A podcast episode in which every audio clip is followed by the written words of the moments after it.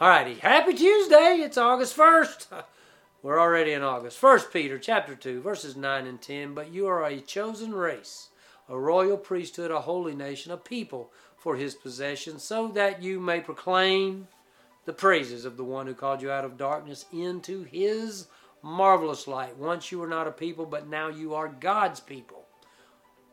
You had not received mercy, but now you have received mercy.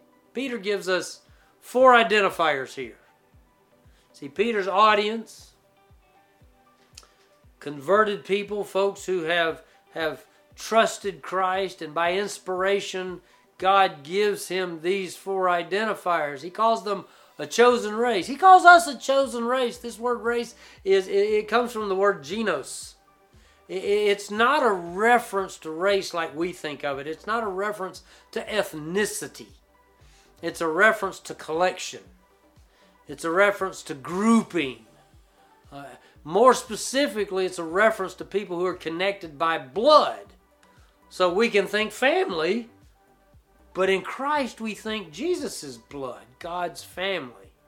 Then he says we're a royal priesthood. We all stand before God. We all serve before God. We are a nation of priests, a people of priests, a royal priesthood. Then he says we're a holy nation. See, we all stand together, not in our righteousness, not in an obedience to the law, but in God's righteousness.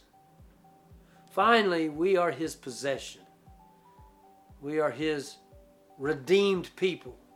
We've been bought and paid for. See, these four identifiers point out separateness.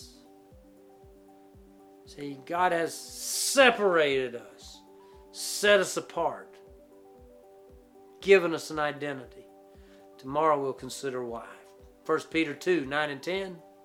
But you are a chosen race, a royal priesthood, a holy nation, a people for his possession, so that you may proclaim the praises of the one who called you out of darkness into his marvelous light. Once you were not a people, but now you are God's people. You had not received mercy, but now you have received mercy. See you next time.